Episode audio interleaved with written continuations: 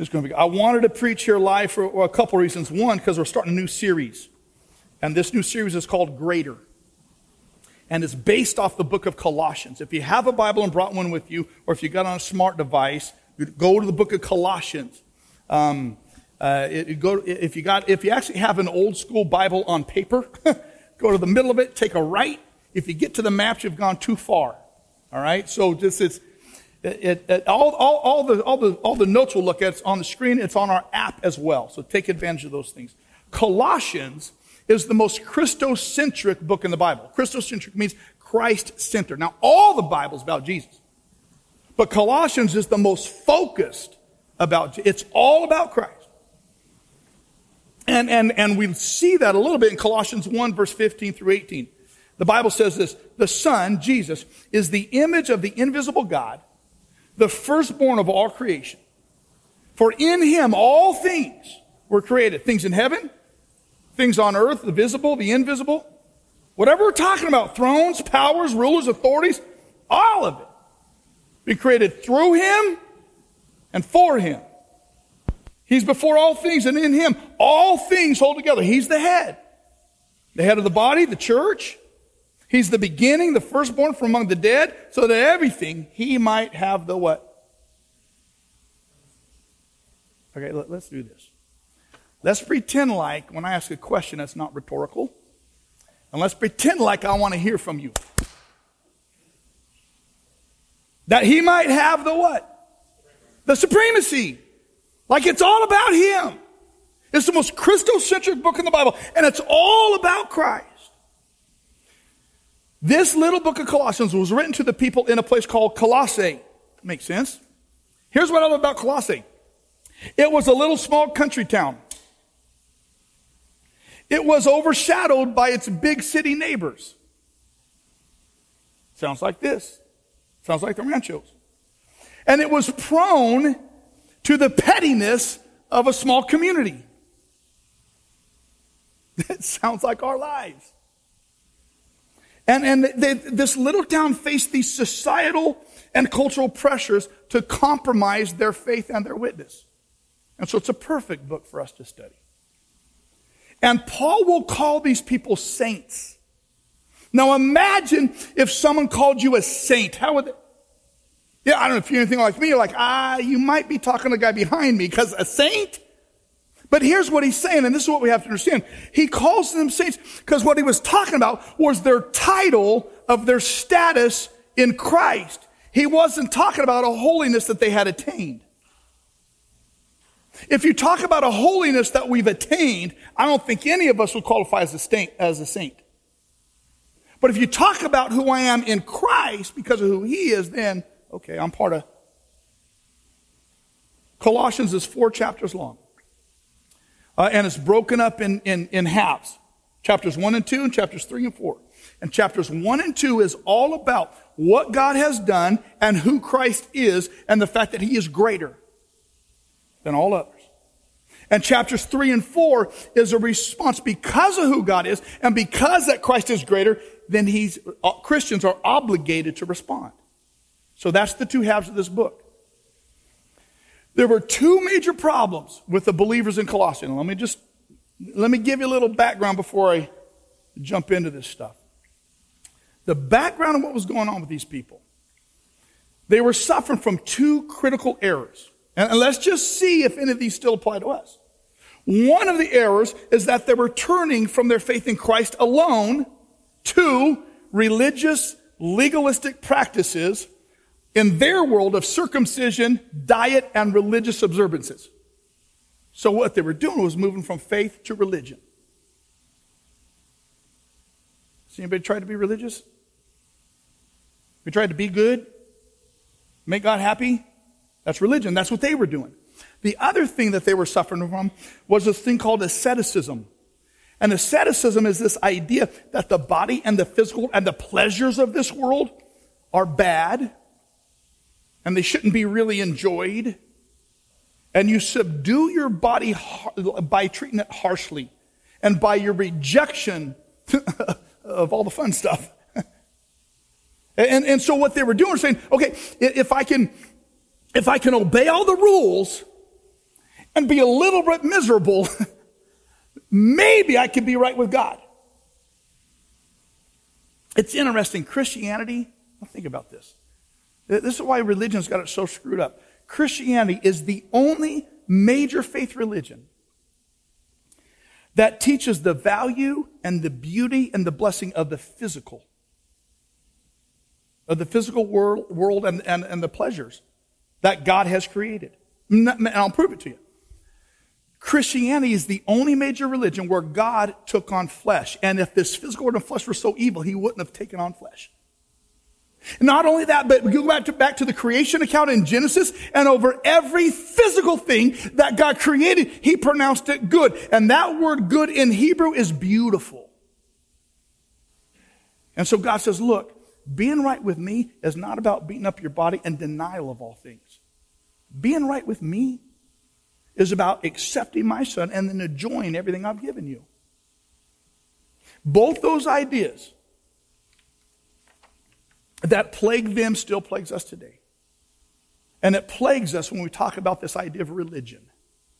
And so many people have tried religion and it's left them dry. Because at the end of the day, religion says just deny yourself, don't screw up, and maybe. And every one of us who have been religious in the past have realized that I can't be good enough all the time. I at least hope I'm better than my friend Chuck, because if I'm better than Chuck, then maybe I got a shot. Right? And it, it's, it just is this constant denial. And it just wears us out because we're missing Christ. Because as we learned already from Colossians, He's the head of all things. It's like it's about Him. And so, the book of Colossians is really important. So, here's what's at stake. Here's what's at stake in the book of Colossians and in our lives. What's at stake is the centrality of Christ. How central and core is Jesus going to be in our life? So here's the question, okay? So here's what we're going to talk about. Here's the question. Is Jesus prominent or is he preeminent? Vastly different. Now, if you know what prominent means and preeminent, you understand. But if you don't, let me help you understand. The question is, is Jesus prominent or is he preeminent? Prominent means important. Preeminent means surpasses all others. This is the question.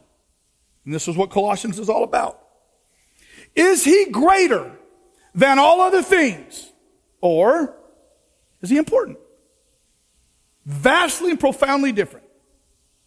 For many, now probably none of us in this room, but maybe those who are listening, Jesus and the kingdom of God are important. They're prominent. But for many, Jesus and the kingdom of God are not preeminent, surpasses all others, not greater than all others. Here's the proof. And here's how we start fleshing this out and understanding how, what it means for us. Those who call ourselves Christians, you know if Jesus is prominent or preeminent and stuff like this. I, I act real Christ-like until someone says something against my kids. Right? That means he's He's prominent, but he's probably not preeminent. He's important, but maybe not as important as you saying something about my children. Right?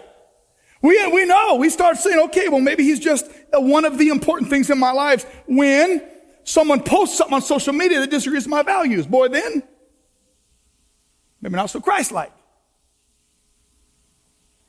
Maybe I'm real Christ-like as long as my political stance isn't threatened. Maybe I'm real Christ like as long as my freedoms aren't infringed upon. You, understand how this works out?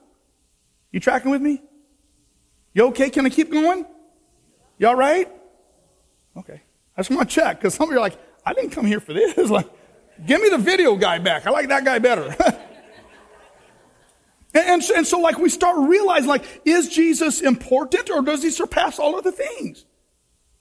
Is he prominent or preeminent? And for most people, he's important, but he's one of the important things in our lives rather than preeminent. And so we've got to decide is Jesus going to be prominent in my life? Or is Jesus going to be preeminent? And friends, that's what the book of Colossians is all about. And it's a profound, deeply personal question. And so let's get into this. That was all the introduction. Can I start preaching?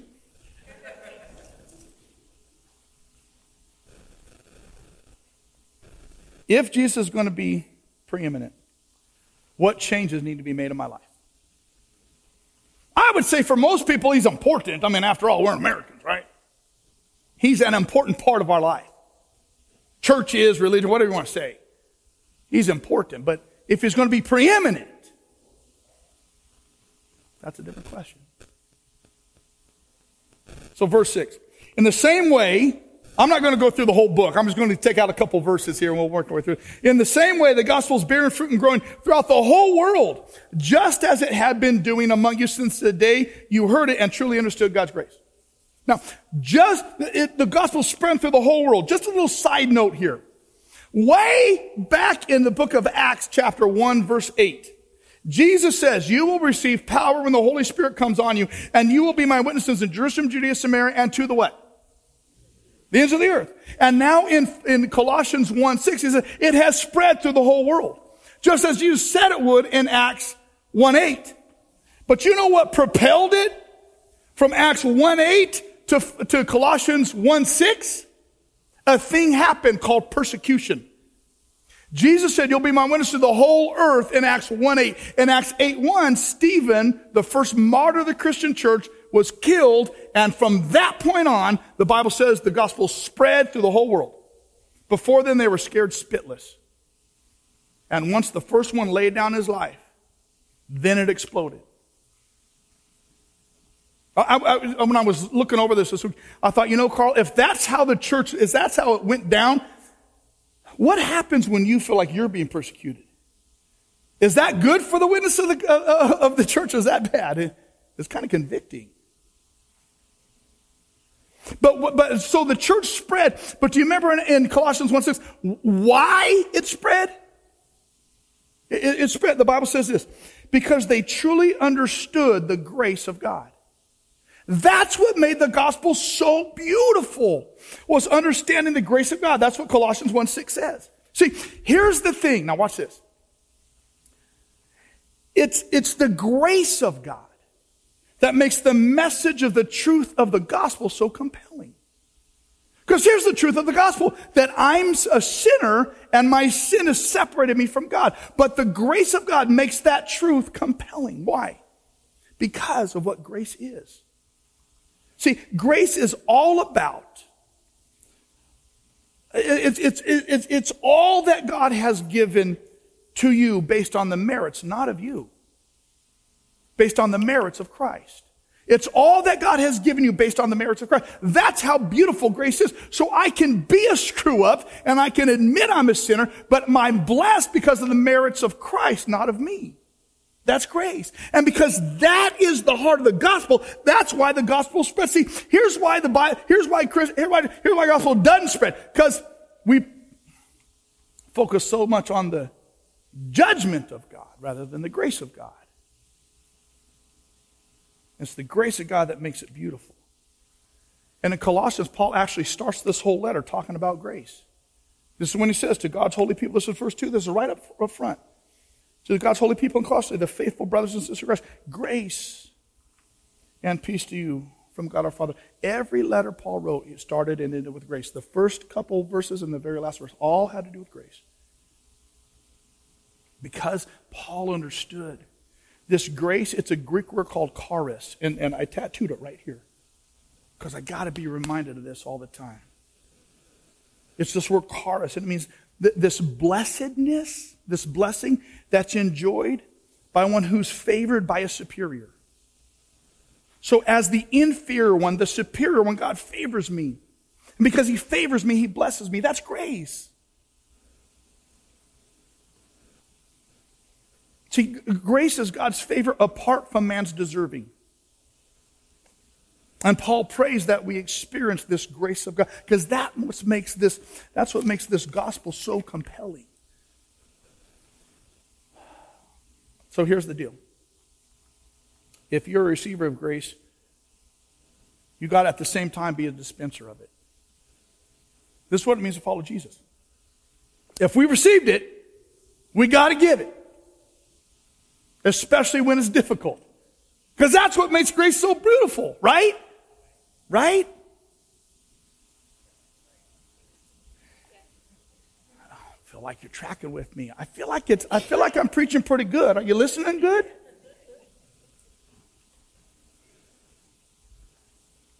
See, in the Old Testament, you receive God's favor by your behavior. In the New Testament, after Christ, you receive God's blessing because of His grace. And it's beautiful. But let me tell you this. One reason we don't, one reason we resist admitting our guilt is because we don't trust grace. Every one of us. We think God can't be that gracious. I keep doing, I keep doing, I keep screwing up. Because we don't trust grace. But you know what the other reason why we why we resist admitting our own guilt? It's real simple. Because religious people don't give grace. Like religious people don't. Now, I'm not talking about Christ followers, I'm talking about religious people. And so many churches are religious rather than Christ following. And because they don't give grace, we don't want to admit our guilt. Well, I mean, why would we? Right? That's why it's so important. That's why Paul started every letter and ended every letter with this idea of grace. So watch this. Verses 10, 11, 12. So that you may live a life worthy of the Lord and please Him in every way. This is, this is His prayer. That we bear fruit in every good work, growing in the knowledge of God, being strengthened with all power according to His glorious might, so that we may have great endurance and patience. Boy, this is a way to live and giving joyful thanks to the Father who, who, who what? That's an important word right here. Who what? Qualified. Say it with the mouths open. Qualified. Qualified you to share in the inheritance of the holy people, the kingdom of light. Now, I want to stick on this word qualified for a minute because we got to understand this. Paul's prayer is that we bear fruit, that we grow in knowledge, that we're strengthened, and with patient endurance give thanks. What? Because God has done what? Because God has qualified us. This word qualified is super, super, super important. Say super. It's super important. Nobody on this side of the room said it. Everybody on this side of the room say it. Say super. Excellent. It's super important. Because what that means is that he made us sufficient and he equipped us with adequate power to perform all the duties he's asked us to do. Here's why this is important. Because God's commandments are God's enablements. We think, God, you've asked so much of me, I can't do it all. He says, because I've asked it of you, you can do it. If you quit trying to do it of your own power. You just rest in me. I have already qualified you and equipped you to do everything I've asked of you. It's not laborious. It's not hard. To qualify us means that He's equipped us with the power to do everything He's asked of me. And so, what that means to me is I will do all God asks of me, trusting that I'm enabled to do it as I do it it becomes able to do. God's enable, God's commandments are God's enablements. Once He's asked to do something, He gives us the power to do it. See, here's the truth. We don't receive the power to do what God's asked us to do before we actually do it. Did you catch that? We don't have the power to do that which God asked us to do before we do it. The doing of it unleashes the ability to do it. You understand? It's like if I had I don't know, a big weight up here. 500 pounds. And if someone asked me to take that and lift it up over my head, I would say, well, let me spend some time in the gym. let me take my vitamins and do everything I got to do so that I can build up to that. That's different than this, than God's economy. God says, because I've asked you to do it, I've already given you the ability to do it, but you don't know you have the ability to do it until you do it. So go ahead and do it. And in my weakened state of my humanity, I do that which God has asked me to do, and all of a sudden I find out that I'm able to do it. Because He is greater. And He who is in me is greater than He is in the world. That's what the Bible says. And the reason God does it like this is because now we have to live by faith. So I ask myself, or, or, or I say, I will do all that God asked me to do, trusting that He's already enabled me to do it. And so the question that we're left with is this What has God asked of me that I'm not yet doing or becoming? Chances are, if you have any type of relationship with God, there's something that He has pressed upon your heart that this is your next right spiritual step. Something. For some of you, it just might be believing in Jesus and this whole message of the cross. What is it that He's asked you that you're not yet doing or becoming?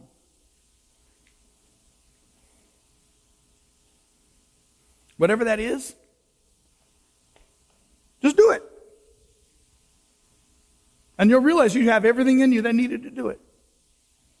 Because he's already qualified you for it. Does that make sense? You understand? Let me press on with this. I just got a little bit more because this, this book is incredible. Uh, this is, this is, now I get excited about this stuff. Now watch this. Colossians 1, 21 through the first part of 23. Once you were alienated, separated from God, and were enemies in your minds because of your evil behavior. Would you say that's true about the person you're sitting next to? no laughs. That's kind of funny. No laughs at all. Okay. Okay, then, then you, okay, the Bible says, like, once you were separated from him because your minds are messed up and you just weren't doing stuff right. But now, he's reconciled you by Christ's physical body through death to present you holy in his sight without blemish and free from what? Free from accusation. We're going to, this is huge now. Free from accusation. If you continue your faith, established and firm, and do not move from the hope held out in the gospel. Now, this is profound. Christ followers who have a relationship with Christ by faith are free from accusation. Now, this is talking about the spiritual realm. Free from accusation. That doesn't mean from, free from being accused. It means free from the penalty of the accusation. Now, here's, here's the way this happens the devil has two desires, and they're real simple. One of his desires is to turn us away from God by either enticing us with pleasure or inciting us with pain. That's one of his desires. To turn the Christ away from God by enticing us with pleasure or by inciting us with pain. If God was so good, why would he? That's one of his desires. The other desire the devil has is to turn God away from us by accusing us before God to make God reject us. Those are the, those are the only two purposes of the evil one. So Paul's talking about right here the devil's desire to turn God's heart away from us by accusing us. Now, I won't speak about you, I'll just speak about me. I've given the devil a lot of ammunition to accuse me before God. Now, you probably haven't. Probably a lot better lives than I've lived. But I've given God, I've given the devil a lot of ammo. He got a lot of cards he could play and accusations against me. But in reading the Bible, I came across this, this account, and it is profound. Way back in the Old Testament, the book of Zechariah. If none, if you've not read Zechariah, it's it's a weird, but it, it's one of my favorite passages. Look at this. He showed me Joshua the high priest standing before the angel of the Lord, and Satan standing at Joshua's right side to do what? To accuse him. To make God's heart turn away from Joshua. The Lord said to Satan, The Lord rebuke you, Satan. The Lord who has chosen Jerusalem rebukes you. So devil's talking all kinds of smack. And the Bible says, rebuke you. Is not this man a burning stick snatched from the fire? Yeah, he's pretty messed up and not very strong, but I snatched him out the fire. Now, the Bible says Joshua was dressed in, the, in this spiritual, in the spiritual realm here before God. Joshua was dressed in filthy clothes and stood before the angel. That word filthy means his own human refuse. So he's covered in his own stuff. You follow me? Is this clear enough so far?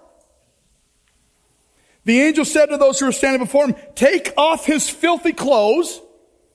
Then he said to Joshua, See, I've taken away your sin and I'll put fine garments on you. Then he said, Put a clean turban on his head. So they put a clean turban on his head and clothed him while the angel of the Lord stood by. I want you to understand what's happening here. Joshua, the high priest, the one who's the most holy person of the nation of Israel, is accused in the spiritual world, is accused before God of all of his own filth. And he's presenting all these filthy clothes, his own refuse cover. He's so nasty, indicating that he had real guilt in him and on him. And the devil's standing there and saying, look, God, he is so messed up. He's so screwed up. He's so nasty and stinky. You cannot accept him. He's filthy. Did you notice? That according to the Bible, God never disputes anything the devil said. Apparently, what the devil was saying was true. He was filthy. Here's what I know the devil have to lie to me about God to make me not want him. But the devil hasn't had to make any lies about me to God. He's got enough truth. And apparently, God never disagrees with the devil about how nasty the high priest is. And apparently, all the accusations are true. And God simply says, I know. I know exactly who he is. And I've snatched him. And I've cleaned him and he and I are good. That's incredible to me. Like God never turned away from Joshua as bad as Joshua was. Religion will say, no, no, if you're that bad, you got to make something up to God. And, and, and Christianity says, no, no, no, no, no. It's not about you. It's about Christ. And you can be dirty and come to Him. And He cleans you up, cleans me up. And here's what's happening right now. If you got a relationship with Jesus, here's what's happening right now. Then I heard a loud voice in heaven say, Now come the salvation and power and the kingdom of our God and the authority of his Messiah. For the what? Mm. This is about the devil. For the accuser of our brothers and sisters, who does what? Accuses them before God. How often? Day and night. Has been hold down. One day he'll be, right now he's still before God day and night accusing me and you. Not of lies, apparently. All the devil has to do is tell the truth about me. But here's what, even, here, here's what we gotta get now. Even if those accusations are true, it doesn't matter. This is, this is what I love about Christianity. This is what I love about my God. This is what I love about my Jesus. Even if those accusations are true, because they are, it doesn't matter. Why? Because I said it earlier. One reason we resist admitting our guilt is because we don't trust grace. It doesn't matter if those accusations are true. Because, therefore, now, there's no condemnation for those who are in Christ. Do you understand? Go ahead, devil. Tell God, don't tell everybody else, but tell God Because my condemnation for all the truthful accusation has been absorbed by Jesus on the cross. And so God doesn't hold that sin against us anymore. And when it says we're free, there's no condemnation, and what, this is what it means. It means that when I sin, God doesn't purposely punish me because of that sin. He's already taken care of that by Christ. It means that God doesn't hold the grudge and go, no, I told you just because of that, I'm going to make this happen. That's religion. That's what so many people in church believe, right? I messed up on Friday and now Saturday went bad. That's not how God works. Now, there are natural consequences to our sin. That's, there's no doubt about that. But it's not that God punishes us because of them anymore. There's no condemnation. God doesn't hold a grudge. When stuff goes bad because we screw up, that's probably just because, I mean, that's the natural consequence. But it's not that God is making that happen so that. Because there's no condemnation. As dirty and filthy as we are. Why? Because Jesus' death is greater than. So here's the thing. Though you and me, though we sin greatly again and again and again, am I right? And though the devil accuses us 24 7, 24 7, 24 7, God will not listen to those accusations against us, even when they're true. Because God already knows everything the devil's going to accuse us of. And God chooses on the front end to give us mercy, withhold from us what those deserve, and grace, give us blessing even though we don't deserve it, even though the accusations are true. That's how great Christ is. Now remember, if you've been a receiver of grace,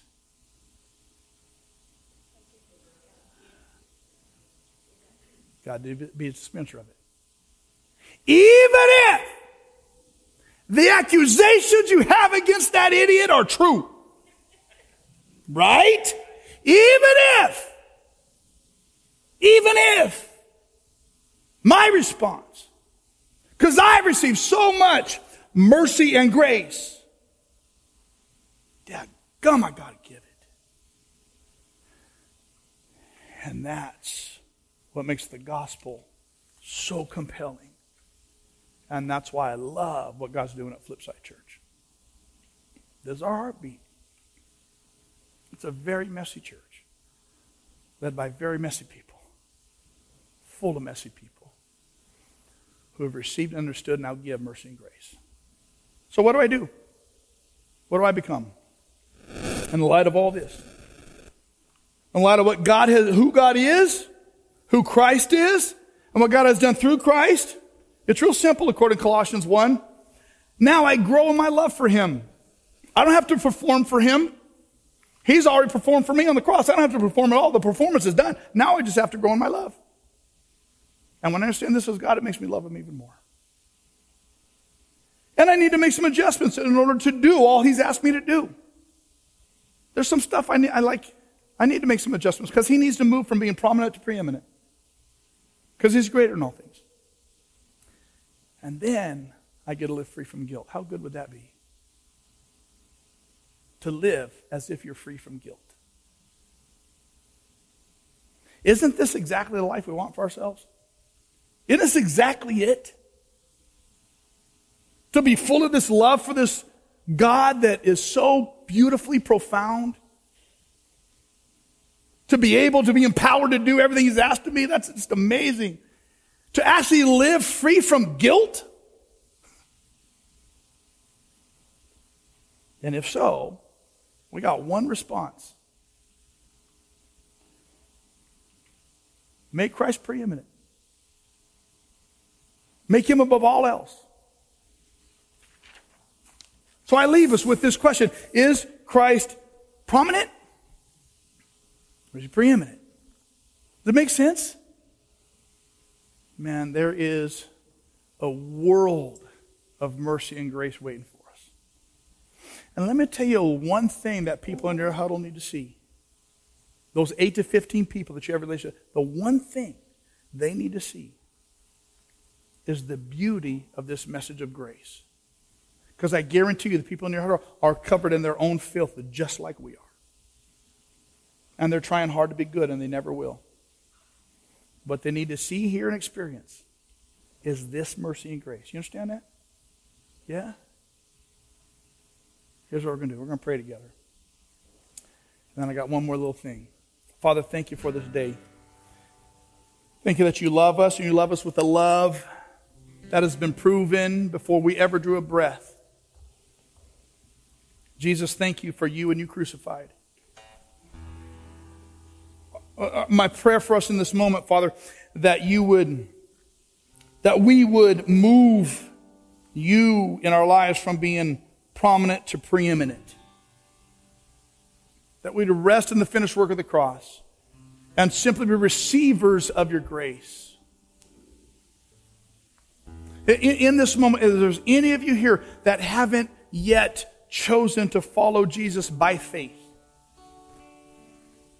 or if you know that you need to make some changes and move just from prominent to preeminent, I'd encourage you in this moment between you and Christ and in your own heart, just say, Jesus, I choose you. Forgive me my sin. Thank you that you removed my guilt. Thank you that there's no condemnation. And I make you preeminent. Give me the power to do it now. Father, I pray over us. Holy Spirit, that you would make it constant on our minds. That if we've received mercy and grace, now we dispense it. And that we would choose to make you preeminent, greater than all things. And as we do that, I pray that we experience the blessedness that comes from it. And these things, Jesus, we pray your name, amen.